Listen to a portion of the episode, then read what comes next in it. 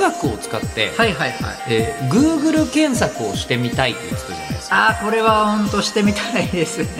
富岳ってパソコンあんじゃんって言われたらはあグッとあみたいになるけど富岳のまたあの匂いがいいんですよ科学のラジオラジオサイエンティ科学のラジオこれは日本放送アナウンサー聞きたがり吉田久典が国立科学博物館認定サイエンスコミュニケーターで大学講師をしながら芸人をやっている不可思議変態人間黒ラブ教授とともにさまざまな科学サイエンスを根掘り葉掘りと聞いていく番組である科学のラジオアラジオサイエンティア間違った話はしないけど正確さにこだわると逆に分かんなくなるので興味を持ってもらえたらこの世界はめっちゃ細かく説明してくれる人がいるのでそちらを参考にしてください今日のテーマはこちらコンピューターの大事な部分は石でできているつまり今はまだ石器時代あのそれはいいんですけどあの黒ラブ教授はいえっ、とチョコアンパンをつまみながら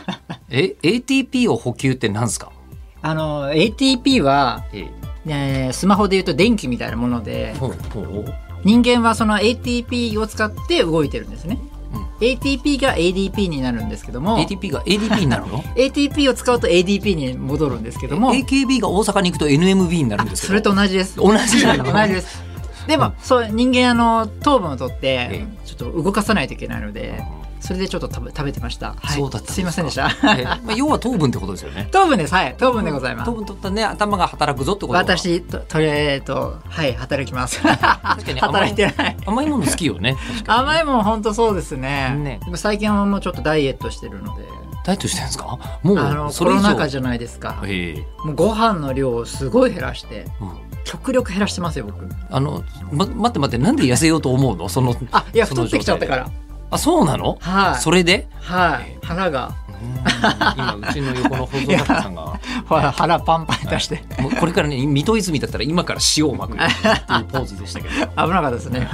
でね 塩まく感じでしたはいあの前回の話のはいはいはいことで気になるのがあって何でしたっけそれからスーパーコンピューターあースーパーコンピューターねそうでしたそうでしスたーパーコンピューターも四則演算しかしてないぞっていうのを言ってなんかわかるそういうことだったのか感はあるんですけど、うんえっと、その富岳を使って、はいはいはいえー Google 検索をしてみたいって言ってたじゃないですか。ああこれは本当してみたいです ねいやあのなんとなくスーパーコンピューターって普通のパソコンとは別なんじゃないのって思ってたんですけどあでも富岳はあのスマホでも動くアプリケーションとかもできるので動くようになるんなったんですよあの富岳のいいところはけ古い前のやつですね前世代富岳さんの前の世代であの、今いないいないんですけども、K さんはちょっとあんま特殊なアプリケーションだったので、うん使いづらくて、うん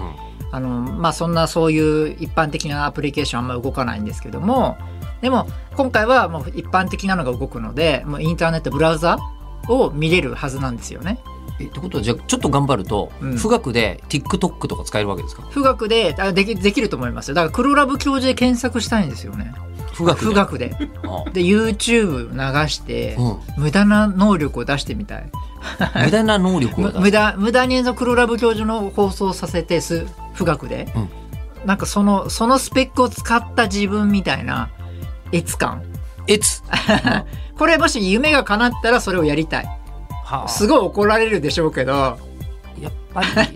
あのじゃああの今我々が困ってることで言うと、はい編集する動画とか編集するじゃないですか。はいはいはいはいはいこうエンコードとかあると、はい40分の動画なのに2時間かよみたいなのとかあるじゃないですか。はいはいはいであれをあのこう K にやらせると富岳とかで富岳にやらせるとでそれをなんかよくわかんないですけど最大限富岳を使ってもらいたいんですよ僕僕の中では最大限富岳を使う。あのそんな使う必要ないんですけどもうあのでもそれで、えっとこうなんだろう動画のエンコードとかやるとそうです40分かの動画2時間とかだったのがはい、もうもう秒秒とかで終わっちゃうかもしれないですよねそんなようなので多分1時間で30メガワット使うんですよ富岳って1時間に30メガワット30メガワットぐらいですえっと知ってるもので言うと,、えっとドライヤーが1000ワットですかね、 1000ワットが1キロか、家族4人いたとして計算だと1ヶ月400キロワットぐらい1ヶ月で使うん400キロワットぐらい家族4人で1ヶ月ではい、うん、はいはいはいなので約6年分ぐらい1時間で使うんですけどふ富岳富岳さんは使ってらっしゃるんですけどもええでもそこをなんとかあの黒ラブ教授で Google で検索して、YouTube とか、あの富岳さんで、うん最大限の能力でう使わないですけど、うんちょっとややりたいですね。うんそれぜ一番の贅沢ですよ、ね。んで多分出てくるの普通にウィキペディアとか出てくるんです よね出て普通きに出てきちゃいます。だよねでその一瞬でもそのその CPU があの富岳さんの CPU が僕のためにうん、動いてくれたことが動いてくださってるので、うんうんうんいやもうちょっと感動するなと思って神様だよねもうねいやもうねあの理科学研究所に行くと分かるんですけどあのなんちゅう映画館みたいなところでそれでは富岳のご登場ですみたいな感じになるんですよえ見学見学に行くと見学に行くと。ほうほうほうあのでこう窓が開いて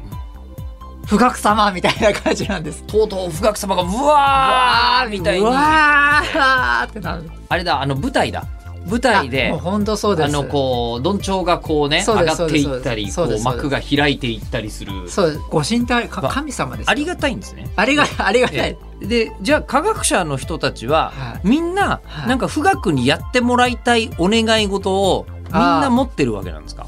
そうですね。え多分あのみんな多分そう思ってると思いますよ。だあのいろんなスーパーコンピューター世の中にいらっしゃるんですけども、あのまあやっぱ憧れブランドですよね。あの富岳でやりてえぜって思ってるそうですね。まあブランド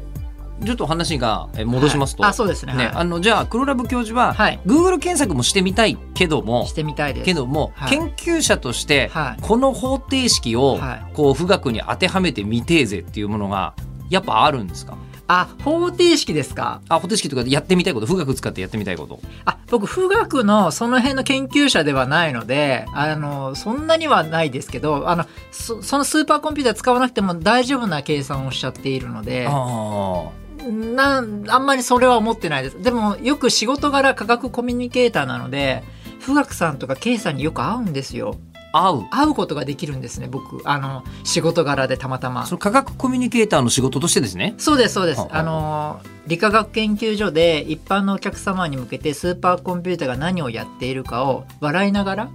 あの知っていただくようなライブがあるんですね。この昨日もあの中学生の皆さんにあのボルン・オッペンハイマー金字学をスーあのやって爆笑させたんですけど。どういうことですかちょっと待ってください。ええその昔、えー川上音次郎はおっぺけべ節で 日本を笑わせたと言いますけれど、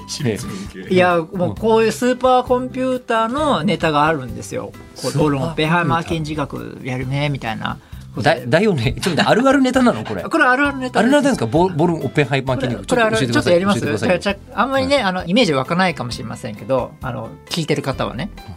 あの僕たちもあのスマホも突き詰めれば同じような原子からできてるんですよあなんかそれは丸いね聞いたことある気がしますね、丸いボールですうんでこの丸いボールよく見ると実はこうなんかこう動いてるんですねここう動いてるというのはなんか、うなんでしょうね、ねえっ、と原子の真ん中がうんあ核っていうんですけど、はい核の周りが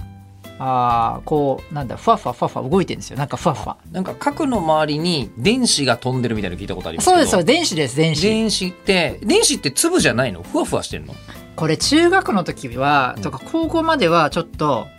丸丸ボールが動い回ってるみたいなイメージなんですけど粒がぐるぐる回ってるみたい実な際にはちょっとおふわふわしてるふわふわ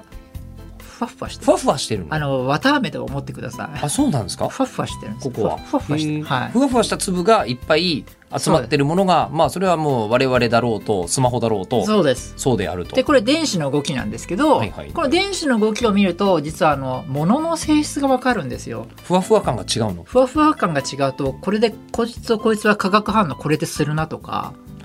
ちょっとイメージできるそれはイメージできるそう、んだから化学表、あの、周期表ってあるじゃないですか。あれって、同じこう列のた縦側は同じ性質なんですよね。っていう意味なんですよ。あの、ああーの周期表ってただ並んでるだけじゃなくて、うまい具合にここの列のやつは同じ、だからスライム族、はいゴブリン族、はいはいはいはいはいはいはいはいはいはいキラーマシン族、うん最近あの、ドラクエ5をやってるので、うんあなんで5やってるのドドラクエウォークですかラクエウーク。ォークねドラクエウォーク、ドラクエウォークやってるので。ポケモンね5はねあそうですでもポケモン人の方が近いんじゃないポケモンだあーとそ属性でそうですそこうです、のね、属性草ポケモンは、はいはいはいえっと虫ポケモンに弱いみたあいなでのもがそう そういうことですそうですあるじゃないですか。あれだからあれの関係性のように実は電子の動きで物の性質が分かるんでなるほど。うちら研究者さんは何をやりたいかというとこれ電子の動き知りたいんですよ。なるでほこのど。電子の動きを見るのが出たシュレーディンガー方程式あみ前んな回ねも聞いた。知ってるやつですよ。ねあうん でこれあんまり習わないやつなんですけどでもこれよくはあの全然わからないんで理解しようなんて思わないでいいんですけど、うんこれ何が言いたいかというと今スーパーコンピューターで計算しても100年200年かかるから計算できないんですよ。富岳もできないと。深くもできなでい。きない。うんじゃあ研究者さんどういう何をやってるかというと、一部の研究者さんの話ですけどこれはあのボルンをベーハイマー検事をやろうかなってしょうがないからボルンやベーハイマー検事やろうかなって言うんですね研究者さんがけんしょうがないからっていしうょうがないか。うん妥協の産物ボル妥協のム。産物ボルンオッペンハイマー検事っていうのがあるんですこれ何かっていう近と似はなんか近くに似てると書いて近似値といあうやつ。そうですそうです近似そうですね、。であれ何かというとこの原子の真ん中にある核うんうんうんうん核って微妙に動いてるんです実は核も。うんはい、で電子も動いてますけど、でもこの角って微妙だからう、んもう動かないことでいいよねもう計算しないでいいよこんな動きうんあの角は止まってることでいいよねってことでここをゼロにするんですねそうするとここゼロになるんですよシ数ュレ式ーがデ。ィンガー方程式のはい面倒くさかったところそうをです省略しちゃおう。省略しちゃおうとふむふむ。でそうするとようやくスーパーコンピューターでなんとかちょっと計算できるようになるみたいなそういうことを研究者さんやってるんですよはあ。普段はあ。だからスーパーコンピューター実は満足してないんですねふあの富岳でも満足してない。あのだってしょうがなく本当はもうちょっと細かく計算したいのに未来を予測したいのに正確になのに、まあ、ちょっと大雑把に計算しているので、はい、つまりなんか富岳でもまだもう仕方ないお母さんもっといいパソコン買ってよみたいなそうい気うこ持とちでです見てるそところうでですすそうでねすそうです富岳なのではあはこれガチな授業してしまいましたけどこれお笑いのネタなんですよこれあ そうなんですねそうですねええ これで えただねあのねなんか両方両方の欲が満たされ てるじゃあ、えあのーこれから一般の出来事をボルン・オッペンハイマー禁止してあの研究者さんがやってることを理解しようと。あ聞きたいはい聞、きたいです例えばこれね私は将来女子アナウンサーになって報道に所属し多くの人々に夢と社会の情勢を伝える橋渡し的そう長いですねもう何言いたいか分かんないですねボルンオッペンハイマー検事したいと思います、はいプロ野球選手と結婚したいあー分かりやすい急に物事分かりやすくなりましたねすげえ短くな ったスーパーコンピューターの研究者さんは実はこれ難しい内容で何言ってるか分かんないですけどんこういうふうに言うことであすぐ理解できるようになりましたよね確かにそういうことそういうことや研究者さんやってるんですねこれねはあじゃあこはちらあー久しぶり久しぶりえいつぶりいつぶりえーっとあ同級生やえー、あいつ元気ほらほらほらねボロもペアマキンにしたいと思いますうんお前誰知らなかったあそういうことか知らなかったそういうことか そうそういうこと研究者さんやってるんですねはあはあはあはあ行けたら行くね行かない、あなるほどねなるほどこういうことね人間のねあの、本質がわかりますよねうんうんザスザスザスザスイスオスおはようございますってことでね一言で言うとえー一言で言うとねということでえースーパーコンピューター研究者さんこんなことやってるんですねっていうようなネタをですね中学生の前でよくやってるんですよなあのボルン・オッペンハイマー・キンジというのははえっ、と、じゃあ、早い話がどういうことかいっていう。そうですあの、ことね単純にする分かりやすくしてるんだよとボルのペアマ研究をすることではははははそういうネタですねこれああこういうことやってるんですけどなんでこんな話になったんでしたっけえっ、と、スーパーコンピュー あタスーパーコンピューターですよね、うんそうそうそうスーあでこういうネタを、あのーやらせてもらう機会があるので理化学研究所で、ー。うんそれであ僕たちは理僕化学は研究所でこの歌やってるのあそうなんですよこれそうなんだ。そうなんですよこれすいろんな研究者さんに聞いてどんなことで普段困ってますとか、うん。うん。それでいろいろ聞き出して、そうだだからこれ別に嘘でも全くなくて、うんはいこれ人気ですぐ予約でいっぱいなんですよ黒ラブ教授のこれ、あ、じゃあ、あのライーあれだ、あの、シンデレラ城とかみたいな感じですね。シンデレラ城すすみません僕理系なんでシンデレラとかあんま分かってないシンデレラ、あれディズディディズニーズニーランド行って、はいあの、ディズニーランドって乗ってるだけじゃなくて、はいそこのこう、キャストの人がいろいろ説明わーってしてくるやつあるじゃないですか。ジャングルクルーズとか。はいはいはいはいいうのと同じで、はい深くに行くと、あの、こう、同じはいなんあだっけ、のスキッパーだっけみたいななんかは名いは前い、ありますよね、あの一般公開のたたまたまその何回か呼ばれ呼ばれているんですけどその時にややらせてもらうんですけどね、うんはいうんそれで必ず見れるわけではないんですけどもそういうのをややらせてもらったりするんでそういう時に富岳とかたまたま中身見れたんですよ、その時にもう中入れるのでその一般の人が入れないところそこを見るともう富岳のまたあの匂いがいいんですよのえ富岳 っていい匂いがするのあの、なんでしょう、空冷、この、パソコンの匂いじゃないですけど、うんああと、あの、皆さん、あの、気をつけてください。ここれで多分神戸行きたくなったと思うんですけど、今のこの会話で、そのモノレールのところで、あの、あーえこれが富岳パソコンかって言った日には、おいおいおいと、パーソナルコンピューターじゃねえぞと、何間違えてんねんって怒られるんで、あ富岳はスーパーコンピューターなのでパソコンって言っちゃうじゃないですか普通みんなのみみんなの富岳だとみんなの富岳パーソナルコンピューパソコンっていう言葉はもううん似つかわしくないので富岳ってパソコンあんじゃんって言われたらはあグッとあみたいになるってこと 多分すそれだったらその人は多分振り向いた人は多分スーパーコンピューターの研究者さんなんで、うんその人に話しかけるといいかもしれないですね富岳見せてくださいよ見せてください俺もボルンオッペンハイマー禁止したいんですよあもうそここまで多分多分見せてくれるかも見しせれてくなだいさい君のしたいボルンオッペンハイマー禁止は何だいなんだいっていう話にでもそのぐらいパソコンっていうと意外に僕たちは気にしないんですけどスーパーコンピューターの研究者さんは気にするんですよねパーソナルとスーパーの差がパソコンと違うぞとパブリックコンピューターってことなんですかね言わないけどまあそうですねあのいやあとパソコンってやっぱレベルが全然違いますよねスーパーコンピューターの20年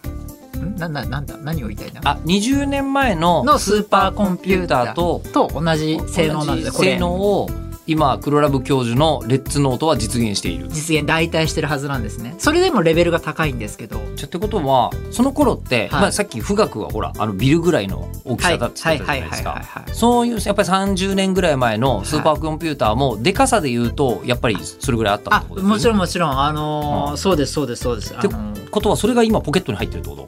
といやそうなんですよ我々すごいですよね本当とんでもない性能ですよえーなんかそそもそもだあれですもんコンピューターってそもそも人の名前ですからね職職業ですからねコンピューターって名前自体がそもそもコンピュートする人ってことですかそうですコンピュートする人こそうですねコンピューターを使う人でコンピューターっていう職業があって人を表すえーイメージだったんですよねそうなんだそうですそうですそれがあーだんだんその電動電動というかそのどんどん普及し始めてコンピューターがどんどん機械に変わっていった昔はあのその昔のそのエニアックとかその相当前のスーパーコンピューターはまあすぐ壊れる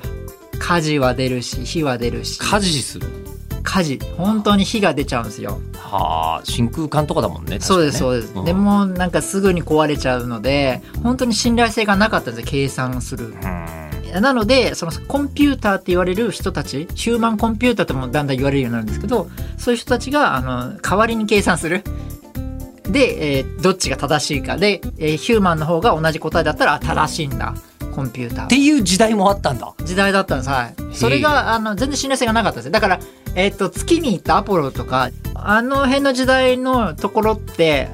ヒューマンコンピューターが出した数値を信頼するって言ってたんですよねあのパソコンで出したけどそれは本当に正しいかもう一回計算してくれということで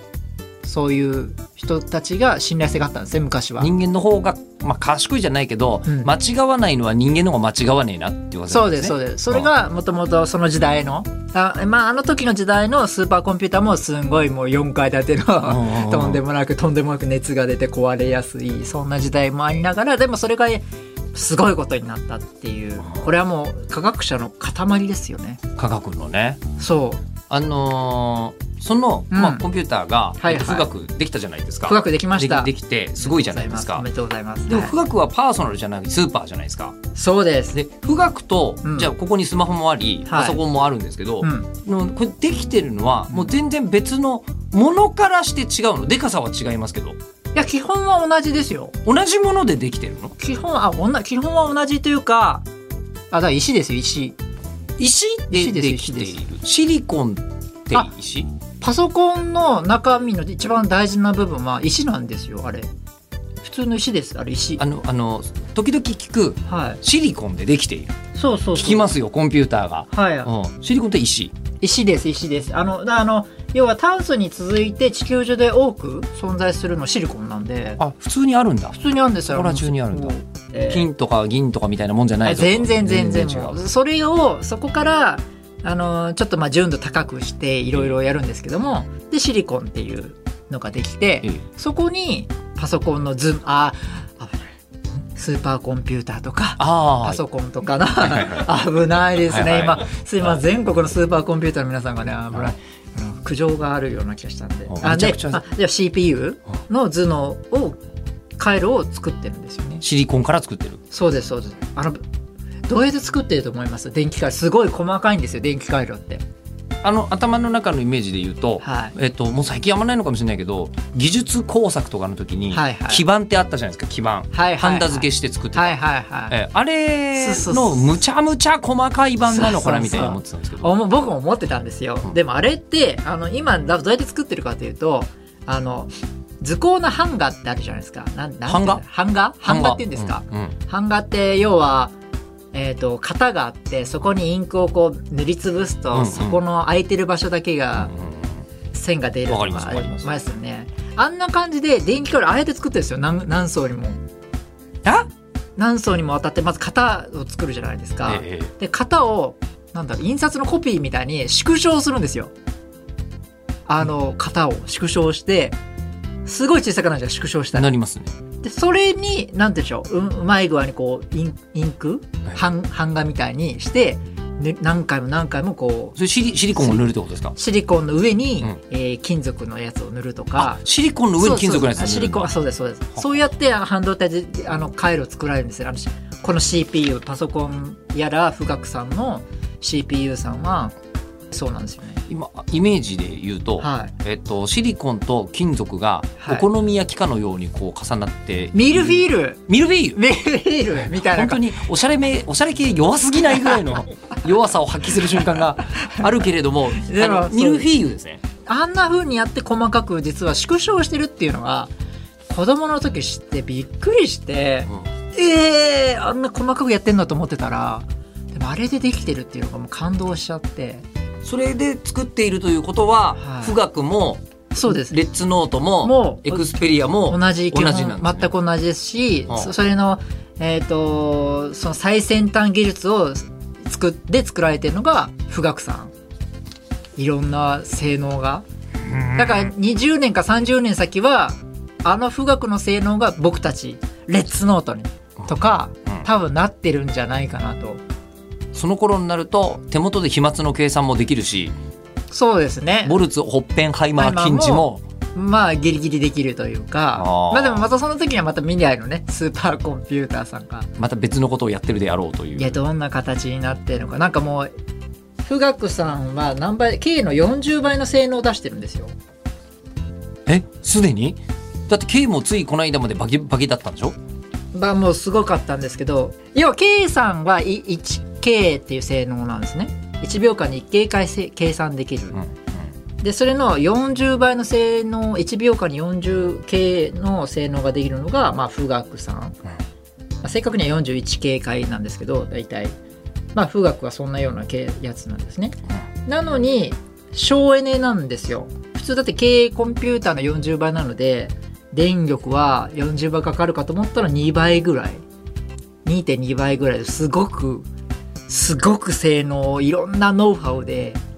すごい技術で実は深く使られていてさっき電力量がすごい高いみたいな話どっかでしたと思うんですけどでも実はあれはあのレベルでは全然低いああここまで計算したらもうもっと電気食ってもしょうがなかったのに全然もう意外なほどに食ってねえなっていうそうですそう感でじすってやつなんですよねはあるあの富岳作った人って誰なんですか富岳作った人理化学研究所の中にいる人たちあでも誰だってあんまはっきりしてないんですかあなんかいろいろ頭脳といろんな人がいるのであの K の時も静保賞を取ったりとかいろんな賞を取るんですけどもいろんな本当あいろんな人がいるのでちょっとわからないですねチーム富岳がそうですそうですそうですああのー一人が全部じゃないんですねあすあごいんですよちょっとすみませんあの僕はこんな風に疑問を持ってしまったんですがえあなたも多分あるんだと思うんですよはいえーってことで科学アットマーク 1242.com KAGAKU アットマーク 1242.com まで、えー、黒ラブ教授に聞きたいこと科学的に気になること感想、えーなどはですね送ってきてくださいではまた次回吉田久典と黒ラブ教授でした